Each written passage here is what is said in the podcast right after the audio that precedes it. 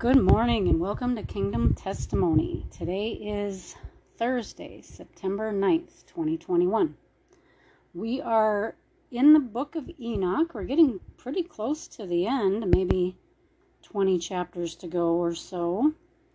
Um, and I do believe they get shorter. But I wanted to explain a little bit about what the what the podcast name Kingdom Testimonies is all about. And I just thought of this now. It's you know, when I said it, I was like, hmm, I should probably, you know, maybe for new listeners, just kind of describe what that's all about. And basically, where we're at in time is we are getting close to entering into the kingdom of God and the kingdom is coming down from heaven to earth. And during the Great Tribulation, which we are looking like we're close to it, I know they've said that for centuries, but pretty much everything that uh, has needed to be fulfilled is being fulfilled in this last decade, and it looks like in the next decade to come. Um, one thing if you're kind of doubting that, you can look at the 2030 agenda online and see exactly where it is that Satan wants to take uh, the world in the next 10 years, nine years. So um, that's one part of it. And just because the Lord's been showing me, I've been walking with Him for 36 years, and He's been showing me like we're we're there. We're pretty close to the end of this church age as we know it. So let me describe that, or explain that a little bit. We have been in the age of grace ever since Jesus rose from the dead. He has provided grace through his shed blood. Now, there's layers to grace, and let's see if I can explain this. Um, So the first layer is his death on the cross and resurrection provided grace to sinners.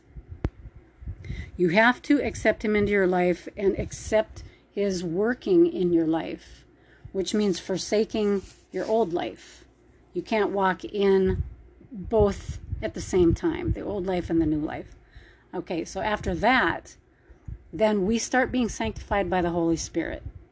And the Holy Spirit leads us into all truth, but also leads us into death to self. Um, we we basically sacrifice ourselves now. Jesus was the Lamb of God. We become sacrificial lambs also because we are being made into His image.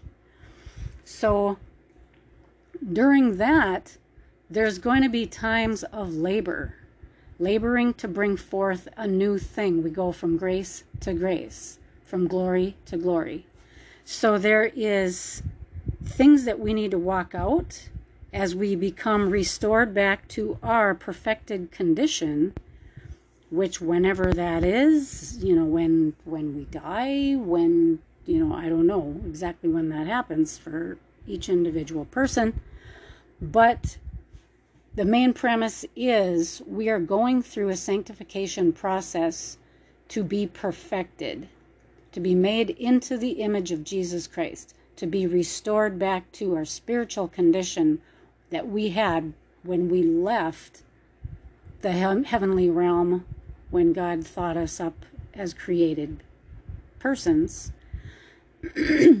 Born into a sinful world, now we have to be restored back to our Garden of Eden state. The Garden of Eden is the peace and presence of Jesus Christ. It's within. Um, yes, it was a physical place, but everything has symbolic meanings. So as we get closer to that, we go through trials, tribulations, sufferings. We're tested, we're proved. You know, it's like climbing a ladder or a stairway to heaven, if you will.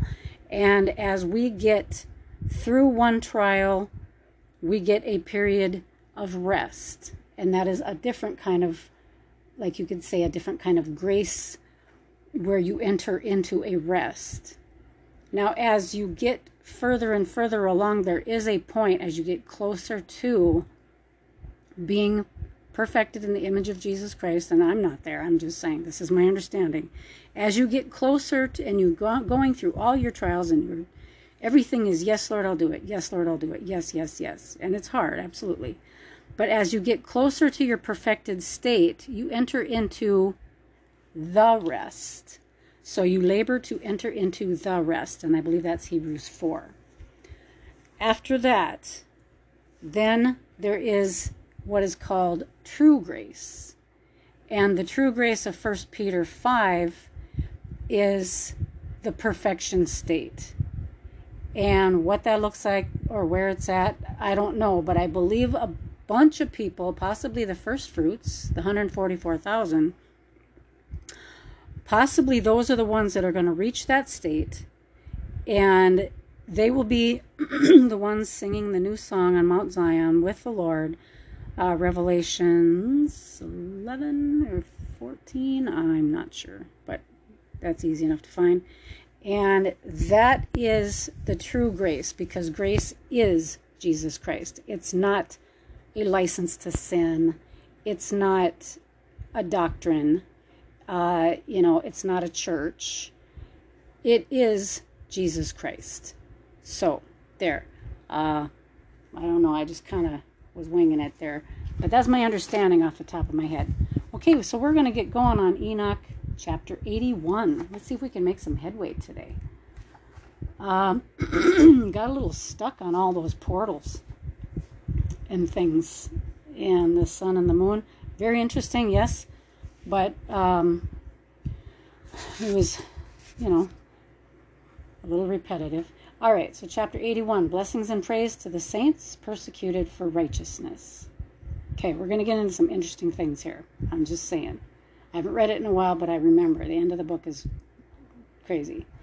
Okay, and he said unto me, Observe, Enoch, these heavenly tablets, and read what is written thereon, and mark every individual fact.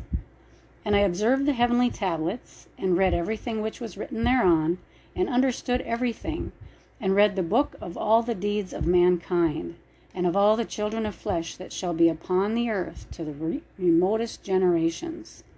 Enoch's already read your story. Isn't that cool? And forthwith I blessed the great Lord, the King of glory, forever, in that he has made all the works of the world. And I extolled the Lord because of his patience, and blessed him because of the children of men. I don't believe uh, that, you know, the heavenly tablets have they recorded all of our wrongdoing? I'm not quite so sure about that. The book of the deeds that make it into heaven, why would God preserve those things that are forgiven and done away with? You know, it's just a thought. And after that I said, Blessed is the man who dies in righteousness and goodness, concerning whom there is no book of unrighteousness written all right, well, there you go. And against whom no day of judgment shall be found. So the books of the saints are only their righteous deeds. Very cool. And those seven holy ones brought me and placed me on the earth before the door of my house, and said to me, Declare everything to thy son Methuselah, and show to all thy children that no flesh is righteous in the sight of the Lord, for he is their creator. Okay, flesh is not righteous. One year we will leave thee with thy son, till thou givest thy last commands. Okay. He brought him to his house where Methuselah was living and gave him a year to tell him everything. Till thou givest thy last commands, that thou mayest teach thy children and record it for them, and testify to all thy children, and in the second year they shall take thee from their midst the reason I want to ring, read Second Enoch is because it talks about this visit, if I remember it correctly. Verse 7 Let thy heart be strong, for the good shall announce righteousness to the good. The righteous with the righteous shall rejoice, and shall offer congratulation to one another. But the sinners shall die with the sinners, and the apostate go down with the apostate. And those who practice righteousness shall die on account of the deeds of men, and be taken away on account of the doings of the godless. Okay? And in those days they ceased to speak to me, and I came to my people, blessing the Lord of the world. In the great tribulation, righteous people will be will be killed. We know that. Quiet down out there. Chapter 82. And now my son Methuselah. So now he has brought been brought to Methuselah for one year. Um, all these things I am recounting to thee and writing down for thee. And I have revealed to thee everything, and given thee books concerning all these. So preserve, my son Methuselah, the books from thy father's hand, and see that thou deliver them to the generations of the world. That's what we're reading. That's what the Dead Sea Scrolls preserved. Amen. I have given thee wisdom, and to I have given wisdom to thee and thy children, and thy children that shall be to thee, that they may give it to their children for generations. This wisdom, namely, that passes through their thought. Passes their thought. Okay. And those who understand it shall not sleep, but shall listen with the ear, that they may learn this wisdom. And it shall please those that eat thereof better than good food. Blessed are all the righteous, blessed are all those who walk in the way of righteousness, and sin not as the sinners in the reckoning of all their days in which the sun traverses the heaven, entering into and departing from the portals for thirty days, with the heads of thousands of the order of the stars, together with the four which are intercal- intercalated, which divide the four portions of the year, which lead them and enter them with them four days. Okay, that's the 364 day year. okay. Now he's going to go a little bit into that. Um, we know that we have 365 and we need one extra every four years. So somewhere in here that is talked about because that Nick guy adds it. Owing to them, men shall be at fault and not reckon them in the whole reckoning of the year. Yea, men shall be at fault and not recognize them accurately. Hmm? Gregor? I don't know. He's pretty accurate for they belong to the reckoning of the year and are truly recorded thereon forever, one in the first portal and one in the third, and one in the fourth and one in the sixth. And the year is completed 364 days. And the account thereof is accurate, and the recorded reckoning thereof accurate. For the luminaries and months and festivals and years and days has Uriel shown and revealed to me, to whom the Lord of the whole creation of the world has subjected the host of heaven. I wanted to point something out. Um, isn't it in the Hebrew calendar there is a 13th month every now and then? I thought I saw that somewhere. I don't know. It just works. I'm not I'm not probably going to go into all that. That's that's not my that's not my forte. And he has power over night and day in the heaven to cause the light to give light to men sun, moon, and stars, and all the powers of the heaven which revolve in their circular chariots.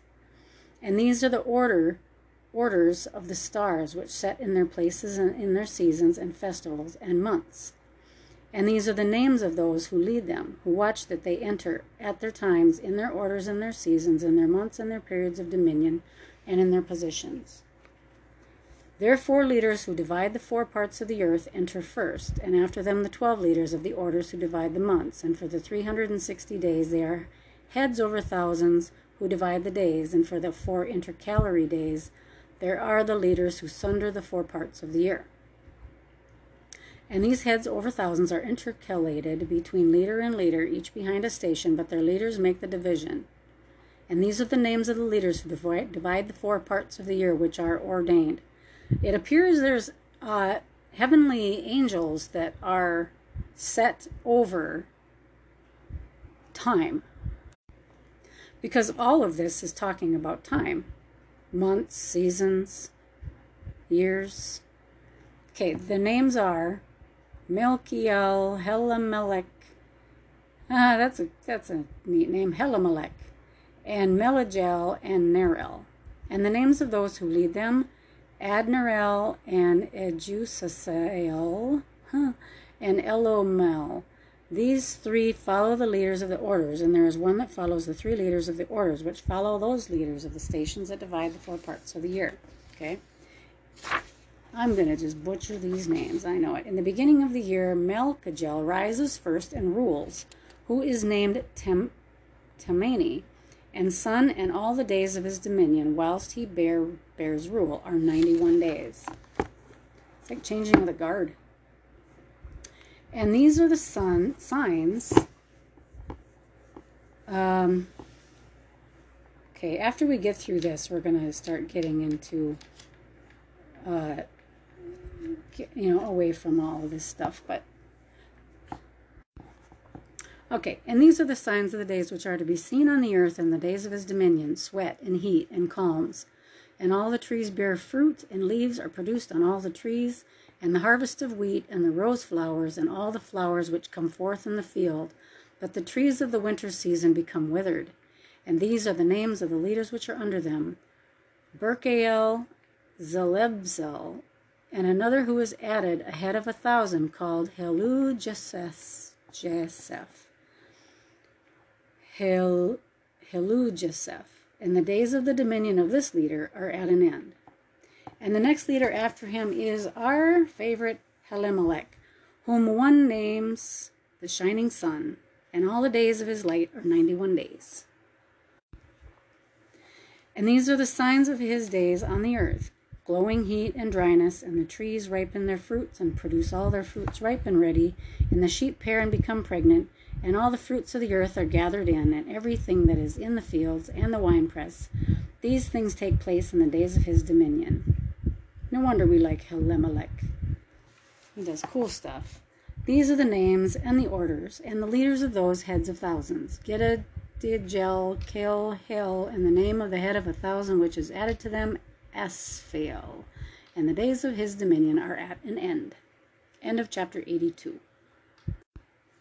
Chapter 83 And now, my son Methuselah, I will show thee all my visions which I have seen, recounting them before thee. Two visions I saw before I took a wife, and the one was quite unlike the other. The first when I was learning to write, the second before I took thy mother when I saw a terrible vision, and regarding them I prayed to the Lord. Okay, this is Enoch talking to Methuselah, his son. Is that his direct son? Yes, it is. And I laid me down in the house of my grandfather Mahalalel, when I saw in a vision how the heaven collapsed and was borne off and fell to the earth. Ooh. And when it fell to the earth, I saw how the earth was swallowed up in a great abyss, and mountains were suspended on mountains, and hills sank down on hills, and high trees were rent from their stems, and hurled down and sunk in the abyss. And thereupon a word fell into my mouth, and I lifted, lifted up my voice to cry aloud and said, The earth is destroyed. And my grandfather Mahalalel waked me as I lay near him, and said unto me, Why dost thou cry so, my son? And why dost thou make such lamentation? Okay, Mahalalel. Yes, is a direct grandfather. Sometimes they're talking about an ancestor, but it's a direct grandfather. That's the grandson of, great grandson of Seth. I have to have this paper here. Okay. And I recounted to him the whole vision which I had seen, and he said unto me, A terrible thing hast thou seen, my son, and of grave moment is thy dream vision.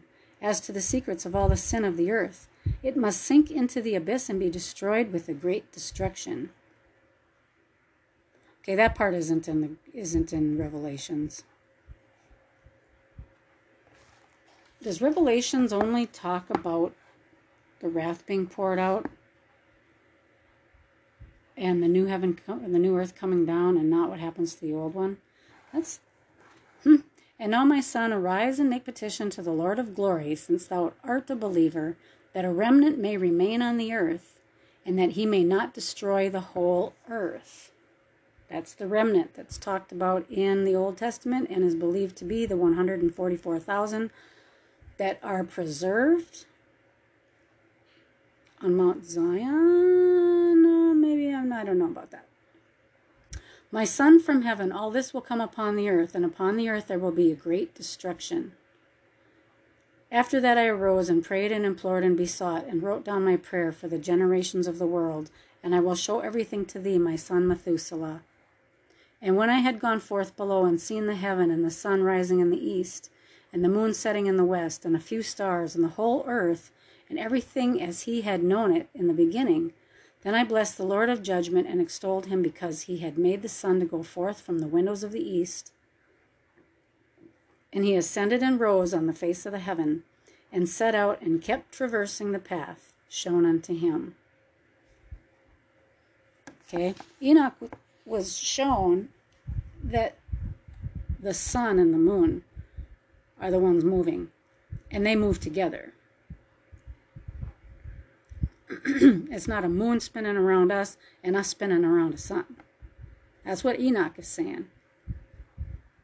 And the, I guess the only way that that'll be proven to some people is when the earth sinks into the abyss. By then it'll be too late. Chapter 84. This is Enoch's prayer. And I lifted up my hands in righteousness and blessed the Holy and Great One and spake with the breath of my mouth and with the tongue of flesh, which God has made for the children of the flesh of men, that they should speak therewith. And he gave them breath and a tongue and a mouth, that they should speak therewith. Blessed be thou, O Lord King, great and mighty in thy greatness, Lord of the whole creation of the heaven, King of kings and God of the whole world. And thy power and kingship and greatness abide for ever and ever. And throughout all generations thy dominion, and all the heavens are thy throne forever, and the whole earth thy footstool forever and ever. For thou hast made, and thou rulest all things, and nothing is too hard for thee. Wisdom departs not from the place of thy throne, nor turns away from thy presence. And thou knowest and seest and hearest everything, and there is nothing hidden from thee, for thou seest everything. And now the angels of thy heavens are guilty of trespass, and upon the flesh of men abideth thy wrath, till the great day of judgment. And now, O God and Lord and great King, I implore and beseech thee to fulfill my prayer, to leave me a posterity on earth. You know what's cool? It's not his prayer's not done. You know what's cool about this prayer? The first, oh, let's say two thirds, he's praising God and acknowledging his greatness. He doesn't start with, Oh God, I want this. He is careful to start his prayer. And like I said, a good two thirds is nothing but acknowledging the greatness and glory and magnificence of God. okay, and now I implore thee and beseech thee to fulfill my prayer to leave a posterity on earth and not to destroy all the flesh of man and make the earth without inhabitant, so that there should be an eternal destruction. And now, my Lord, destroy from the earth the flesh which has aroused thy wrath, but the flesh of righteousness and uprightness establish as a plant of the eternal seed, and hide not thy face from the prayer of thy servant, O Lord. That's really cool because it appears that Enoch's prayer is answered. The earth does not sink into the abyss, excuse me, like explode into space. No, into the abyss. Those pictures of all of the ancient civilizations, they all drew the same picture, but they're all different pictures. There's an abyss. It's underneath where the pillars, the foundation of the pillars that hold up the earth. It's the abyss. Like like just keeps going down and down and down and down and down and down. But Enoch is praying for the remnant. And a remnant, a remnant d- does uh, come back to rule and reign with Jesus Christ. So we can thank Enoch for there not being an absolute and total destruction of the earth. You notice he's not praying to avert his wrath because he knows that there is flesh that has aroused his wrath. You know, I mean, not everybody can be saved. There are those who will completely 100% turn their back on God. Okay, chapter 85. And after this I saw another dream, and I will show the whole dream to thee, my son. And Enoch lifted up his voice and spake to his son Methuselah. To thee, my son, will I speak. Hear my words. Incline thine ear to the dream vision of thy father. Before I took thy mother Edna, I saw in a vision on my bed, and behold, a bull came forth from the earth. And that bull was white. And after it came forth a heifer. And along with this latter came forth two bulls, one of them black and the other red. And that black bull gored the red one and pursued him over the earth, and thereupon I could no longer see that red bull. But that black bull grew, and that heifer went with him, and I saw that many oxen proceeded from him, which resembled and followed him. And that cow, that, that first one, went from the presence of that first bull in order to seek that red one, but found him not, and lamented with a great lamentation over him, and sought him. And I looked till that first bull came to her and quieted her, and from that time onward she cried no more. And after that she bore another white bull, and after him she bore many bulls and black cows. And I saw in my sleep that white bull likewise grow and become a great white bull, and from him proceeded many white bulls, and they resembled him. And they began to beget many white bulls, which resembled them, one, one following the other, even many. Okay, chapter 86. I forgot about the bulls. This goes on a little while. And it gets into the sheep. And then, um, oh dear Lord. Um, chapter 90 and chapter 91. This goes through to chapter 90, and we are on chapter 86. But if you can if you can see the similarities, it is definitely talking about the fall of mankind and Noah, the flood. It's all in the he's given this really long vision of bulls and heifers and cows and sheep and it is, and I'll read the, the, the head headings as we go because this long vision that Enoch is given it describes the whole um, history of the Jewish nation. So um, let's try and figure this out. Okay. Satan's expulsion and the fall of some angels and the demoralization of mankind symbolized. Okay, and again I saw with my eyes as I slept, and I saw the heaven above, and behold, a star fell, fell from heaven. Okay, that's Lucifer. And it arose and ate and pastured amongst those oxen. And after that I saw the large and black oxen, and behold, they all changed their stalls and pastures and their cattle, and began to live with each other.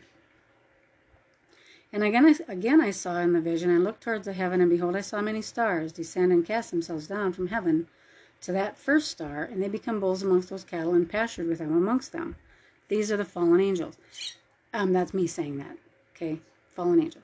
And I looked at them and saw, and beheld, they all let out their privy members like horses, and began to cover the cows of the oxen, and they all became pregnant and bare elephants, camels, and asses. Okay, me saying that's the Nephilim.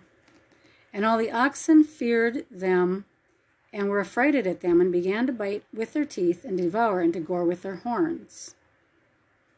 And they began, moreover, to devour those oxen, and behold, all the children of the earth began to tremble and quake before them, and to flee before them. These, um, this is me saying that the Nephilim, this is what the Nephilim did. They started to devour the men on the earth. And remember in the beginning, of this book, um, Noah comes running to Enoch and he says, the, the Nephilim, the giants on the earth, are devouring all the people. Okay, so that's where we're at. Chapter 87. And again I saw how they began to gore each other and devour each other, and the earth began to cry aloud. And I raised mine eyes again to heaven and saw in the vision, and behold, there came forth heaven, heaven beings who were like white men and four went forth from that place, and three with them. And those three that had last come forth grasped me by my hand and took me up away from the generations of the earth and raised me up to a lofty place. and showed me a tower raised high above the earth, and all the hills were lower. Is that the Tower of Babel? That's me saying. And one said unto me, Remain here till thou seest everything that befalls those elephants, camels, and asses, and the stars, and the oxen, and all of them. So Enoch was taken off of the earth at this time. okay? Remember the elephants, camels, and asses, those are the Nephilim. Chapter 88 And I saw one of those four who had come forth first. This is the arrest and incarceration of a fallen angel. Okay, Brown's title. I saw one of those four who had come forth first, and he seized that first star which had fallen from the heaven, and bound it hand and foot, and cast it into an abyss. Now that abyss, I believe this is Tartarus that Peter, First Peter talks about. Now that abyss was narrow and deep and horrible and dark. And one of them drew a sword and gave it to those elephants and camels and asses. Then they began to smite each other, and the whole earth quaked because of them. I want to interject. They were wondering how, and I and that reversing Hermon book. I did get that back from my daughter. She was reading it. I mean, she was done with it. In there and in other places, they say, well, how did the giants get back on the earth? after the flood because they were all drowned. And they didn't, but they mutated. They were shown how to mutate through, remember, they were shown all those things? Um, and records of how to do that were kept in some of the giants' tombs, Nimrod being one of them. So there were secrets that were buried with the giants on how to manipulate genes, introduce uh, what do you what do you call that? Starts an N. Um, where you mix breeds of animals and humans, and that's how they're trying to introduce these elephants, camels, and asses back into humanity. This is Satan's doing. Okay, and as I was beholding in the vision, lo, one of those four who had come forth stoned them from heaven and gathered and took all the great stars whose privy members were like those of horses, and bound them all hand and foot, cast them into an abyss of the earth. Tartarus, in First Peter, I believe. Chapter 89, the heading is the flood. And one of those four, let's see, we're at 32 minutes. Um, sorry for the page turning noise. I think we might stop here because this is a long chapter, and this chapter will probably take a whole day, but it goes through Israel's history. So we're going to stop at 89 and pick it up later. And we, we've covered a lot today. We've done seven verses. So tomorrow is 89. Um, okay, so we're going to stop there. But anyway, yeah, it's interesting. We are definitely close to the end. Once we get to chapter 90, um, it really starts picking up. I, I really want to get to the part about Noah. That's the craziest thing I ever I ever read about his birth. And if you want to look ahead online, you can. But I'm just saying, it is Crazy. Okay, so there we go. Um, I'll leave it there for today. And it's only going to be 97 degrees here today. That's good. We're going to get back up to the hun in a hun- hundred or so in the next couple of days. But I'm going camping this weekend with my son and daughter-in-law and grandkids, so I'm excited about that. Um, but we will do tomorrow, and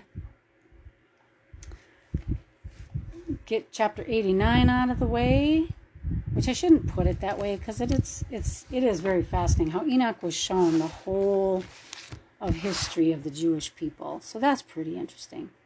But we'll leave it there, and I press. Uh, pray you have a blessed day. Why do I have such trouble saying that? I pray you have a blessed day.